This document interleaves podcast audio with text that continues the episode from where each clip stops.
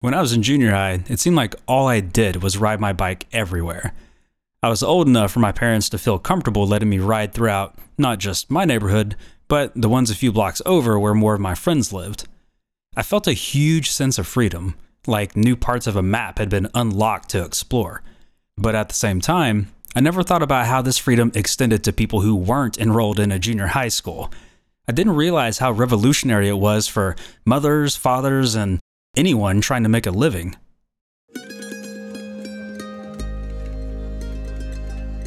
Welcome to the Reconnecting Roots podcast, where we look at the past, present, and future of American progress and culture, discovering our values along the way. I'm your host, Ryan Estabrooks. I'm Gabe McCauley, host of the TV series Reconnecting Roots. In the TV show, we look at the big picture of a topic, but here, we're able to do more of a deep dive and I'll be your guide throughout our story today. And I'll be out in the field, learning from people all across America. Today, we're looking at the bicycle craze and how it changed our social dynamics. Gabe, do you have any fond memories of riding bikes as a kid? I imagine I was like most kids. I would build ramps made out of plywood and set up bricks, and I practiced a long time to perfect my wheelie on my banana seat Huffy, complete with lightning bolts on the fenders. But most of the time that I spent on a bike was actually in the mountains fishing. My dad and I would rig up little PVC pipes to hold our poles, and we would travel for miles along the Cranberry River in West Virginia catching trout. Our bikes allowed us to cover a lot more stream than if we were by foot. Oh man, yeah, I remember setting up ramps as well, although mine always tended to break down like when I was halfway over it, but oh well. It was still fun, right? You know, I think getting a bicycle is a sort of rite of passage for a lot of kids in America. For many, it's that first hit of freedom. With your palms gripping the handlebars and the pedals churning under your feet, you can practically feel the world opening up to you just a bit more. You're thinking, yeah, I don't need my parents anymore. And so, of course, you know, it's time for dinner and you're begging them to feed you. For kids, that sense of being in control is a huge deal. When I was a little youngster, I couldn't wait to grow up and be able to do more things for myself. I think that's pretty common. Kids want to do things more independently than their parents often realize. But I think bicycles have been such a commonplace item for so long, over a hundred years in fact, that people tend to gloss over how important they can be. For some Americans, it's the difference between having a job and not being able to pay rent or buy groceries. Although 85% of Americans ride to work in a car every day, you have to remember that cars are still financially out of reach for many out there. It can be a catch 22. You need a car to get a job, but you need money to buy a car, and to get the money, you need a job. Now let's take a step back and imagine you live in a time without cars. A time when you either had to walk to where you wanted to go or had to ride a horse that you and your family took care of every day the closest train station could be miles away from your house and maybe didn't travel to the places you wanted to go to. Then suddenly, a new machine is being sold that is powered by you, but can travel a lot faster than if you were to walk. A machine that doesn't require you to feed it and clean up after like a horse.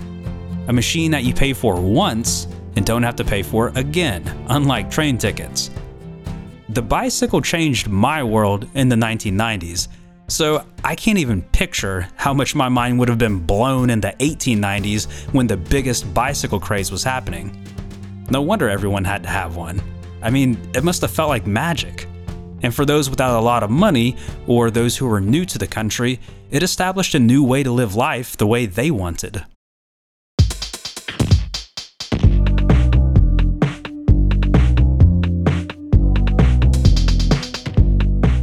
Technically, there were several different bike booms within our history. The first was in 1819, when the dandy horse or hobby horse style precursors started being sold. These were early forms of bicycles that didn't have any pedals, just the wheels. So you moved along by pushing yourself with your legs on either side of the dandy horse, with the wheels giving you extra momentum. But they were a little hard to control at times, and people quickly backed off of them.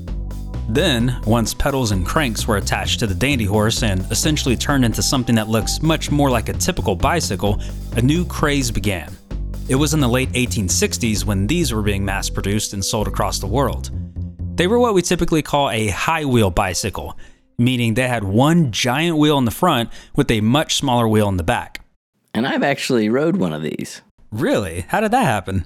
Well, I didn't actually ride one, but you know, I sat on one, which I'm I'm sure it's about the same thing. I was hanging out with Mike Wolfe, renowned bicycle enthusiast from the show American Pickers.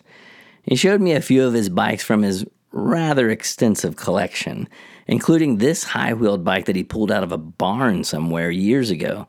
I think it was the first high wheeled bike he'd ever owned, and he can still ride that thing like it's an easy thing to do. I mean, just getting on it was kind of difficult. the bike had its own stand that would kind of balance it so you could put one foot on a little peg near the back, try and grab the handlebars, which are pretty far from you at this point, and then a leap of faith, you jump up on this thing and try and get on that saddle. It's pretty tough. But Mike's the perfect person to talk to about bikes, and it's not just because he's an expert historian, but because he's just so in love with them. And his passion for bikes is infectious. I mean, you could tell that bikes were more than just a hobby for him.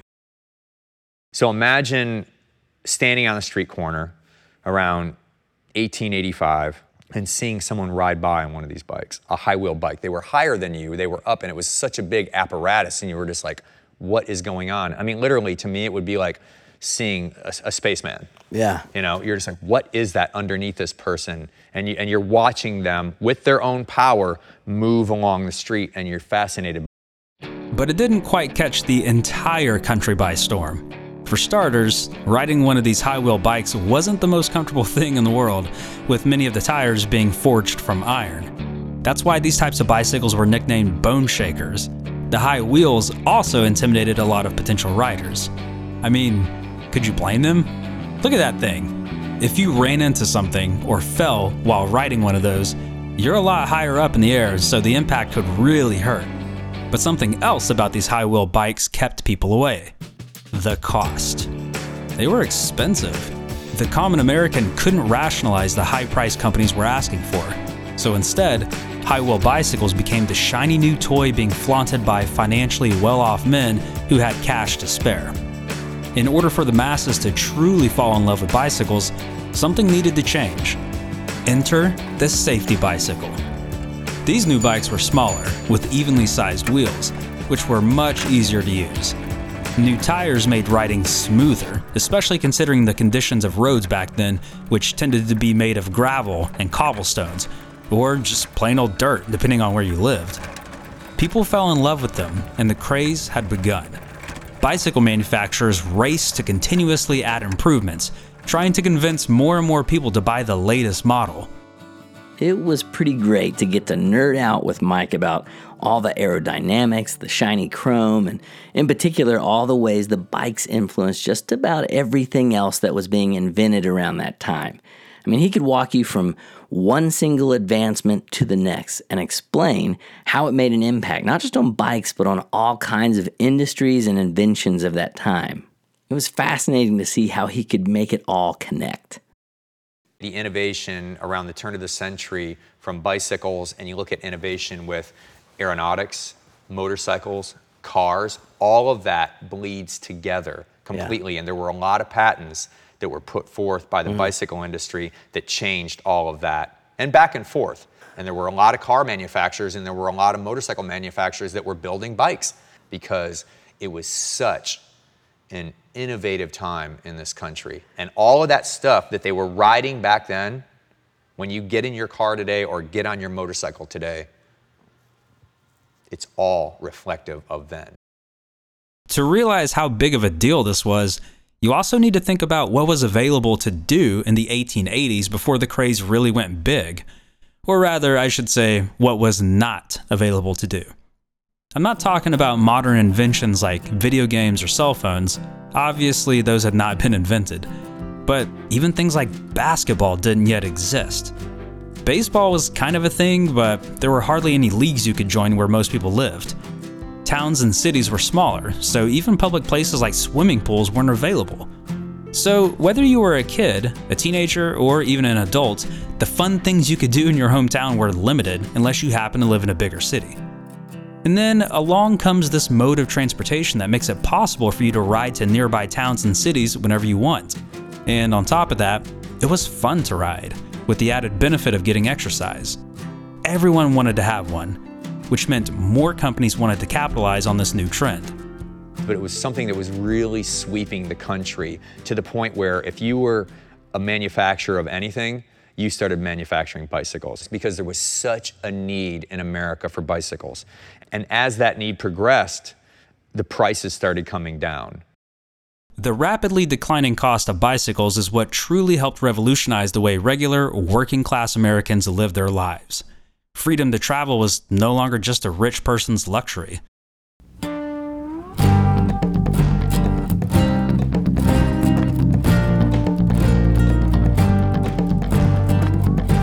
Bicycle craze was seen as a way of democratizing access to more parts of the country for everyone. The lower classers now had a feasible way to travel.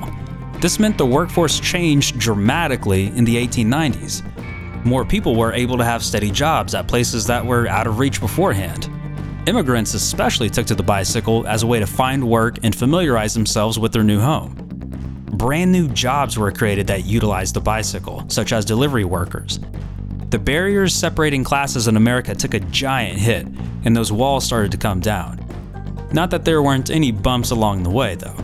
The upper classes who enjoyed not being bothered by poorer people on the street now had to get used to the fact that citizens of all backgrounds could travel the same routes they frequented. The elites certainly tried to push back and were pretty vocal about their dissatisfaction with the new status quo. When cyclists lobbied for smoother paved roads, carriage owners aka well off people who could afford horses and carriages in the 1890s, tried to stop their momentum, and even went so far as to say they preferred driving their carriages on bumpy roads. But in the end, cyclists won. The roads got better thanks to their efforts, and the craze was too big to stop at that point. The availability of bicycles was also a huge benefit for the freedom of women. You have to remember, this was a time when women were still decades away from even having the right to vote in America. Many of them were dependent on men for their transportation needs. Now, they had this fantastic new tool that enabled them to be more free and independent, making it easier for them to meet up and form groups. In fact, Susan B. Anthony and Elizabeth Cady Stanton apparently said that women is riding to suffrage on the bicycle. With so many women pedaling across America, a change occurred in the types of clothing being made for them. Victorian era fashion was still popular when the bicycle craze started, but the clothes were restrained and modest. Basically, they weren't made for riding around in. So, the industry adapted. Skirts and dresses became shorter to allow greater mobility, which also meant that ankles were exposed. Bloomers and pants evolved in the same direction, giving women more practical options. The mere act of riding alone, without a man, and wearing functional clothing was seen as a statement in and of itself.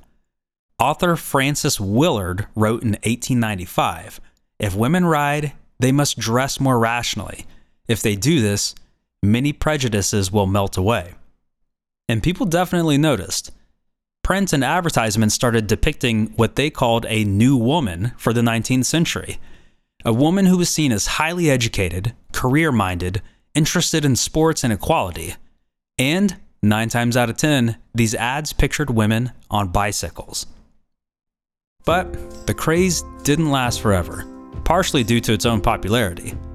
300 manufacturers were making bicycles in the United States alone and were pumping out new models year after year. At a certain point, everyone who wanted one just about had one. To stay competitive, companies were forced to slash their prices and take a hit to their bottom line. They would sell more units, sure, but with profits gone, the company started folding one by one. The bicycle inspired inventors to combine it with engines, which resulted in the motorcycle, which a few years later led to automobiles being made. The car became the shiny new thing rich people went after, especially after many of them abandoned their bicycles once the middle and lower classes were able to afford them. At the end of the century, the United States Census said of the bicycle, Few articles ever used by man have ever created so great a revolution in social conditions. Although bikes took a back seat to cars over the next few decades as the transportation machine of choice, the impact of the bicycle craze was felt and would continue to reverberate throughout our history, even now.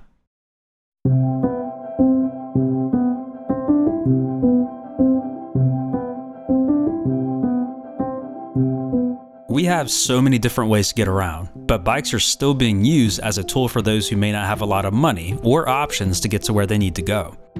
There are companies that are trying to help everyone gain the ability to ride around town. When I was in Birmingham, Alabama, I got to visit a place called Redemptive Cycles, and the people there are really thinking about these things. Redemptive is all about redeeming bikes from garages and closets uh-huh. and using them to serve our low income um, and homeless neighbors here in Birmingham. Uh, we want to be able to help them redeem themselves and maybe get out of a bad spot or a piece of bad luck by earning themselves a bicycle. Redemptive is a special organization. They don't just exist to sell bikes, they make their community better. And they're a great example of having a passion for something like bikes and finding a way to serve a need through their passion. And they have a term, transportation equity, and they used it a lot when describing their mission. Transportation equity. Yes. What does that mean? So, for us, we believe that social equity, a big component of that is transportation equity. We believe that our streets should serve low income and homeless community members just like they serve someone privileged enough to own a vehicle. Um, and we believe that providing a bicycle helps to equalize that a bit, uh, allows people to get around and use those streets in a more complete way. I've got a lot of choices for getting around, but why bikes? Well, we think bikes are a really, really efficient means of transportation. Costs only about 4% of the cost of a car. Maintaining wow. a car for a year, that's a big deal. Yeah. We're in Birmingham, Alabama. The public mm-hmm. transportation network is maybe not up to snuff with places like LA or New okay. York. And so it would be exceedingly difficult to live in Birmingham and not have a motor vehicle if mm. you wanted to get back and forth to your job or even if you wanted to go get groceries. I asked Catherine if I could have a bike from the shop. She said, sure, you can earn a bike. Redemptive Cycles has created something called the Earn a Bike program. It allows individuals, particularly those with low income, an opportunity to come work at the shop and put those hours toward owning your own bike. So you're not only working toward a bicycle to own, but you're also learning how to fix and take care of your bike, hopefully making it a bike that you can ride and enjoy for a long time. How many people have, has the Earn a Bike program served? Uh, in 2017, we served 153. In the four wow. years that the program has been going, we served just over 300. And do you see a lot of those individuals come back? Are they a part of the community now? Yeah, all the time. Can, do you have any success stories you could share with us? Sure. Um, we had an earn a biker named Chuck that earned his bike just before Christmas 2016. He was a little bit down on his luck. He'd been living in an emergency shelter. Um, he really used the catalyst of earning that bike mm-hmm. um, to get himself a job in short order and allowed him to start cutting hair at a barber shop downtown, get back and forth to work way more efficiently. He now lives down in Ensley.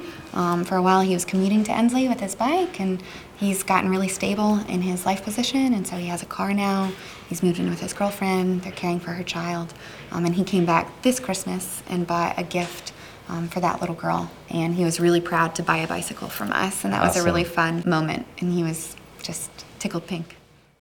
Something I think a lot of people forget about, myself included, is the cost of parking, especially in big cities.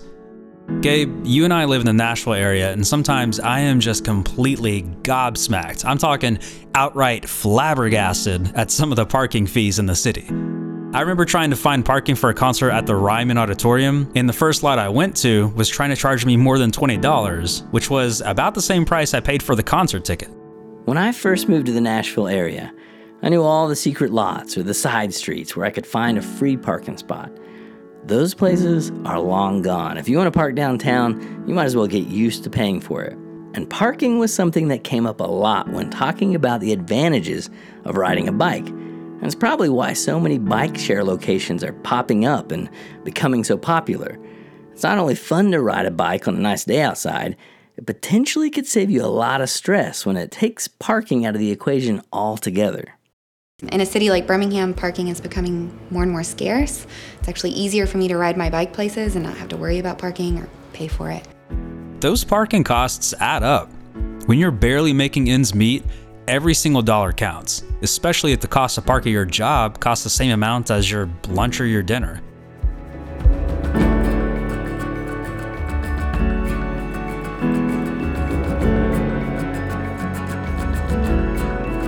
modes of transportation have rapidly expanded, and we live in a time of choice. where we can call up a Lyft driver on our smartphones to pick us up at our house if we don't want to drive. In fact, now you don't have to go out at all if you don't want to. Dozens of services deliver everything from groceries to medicine to restaurant food right to your door. But if we live in an era of plentiful options, we need to remember that these options aren't feasible for many Americans. Their choices can be slim, but the bicycle is still a pillar of equality that extends access to those who may not otherwise have it. And that idea of democratizing access to every American is one of the core values of this country that has stood the test of time. The ways in which we travel will undoubtedly change in the future, but the freedom to roam where we want, whether for leisure or for survival, should never be left in the past.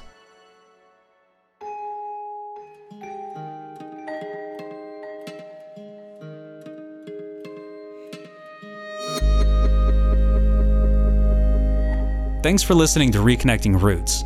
To learn more about the TV series, watch video clips, and more, go to reconnectingroots.tv. Feel free to rate us or leave a comment on iTunes or wherever you get your podcasts so we can keep the conversation going. Until next time.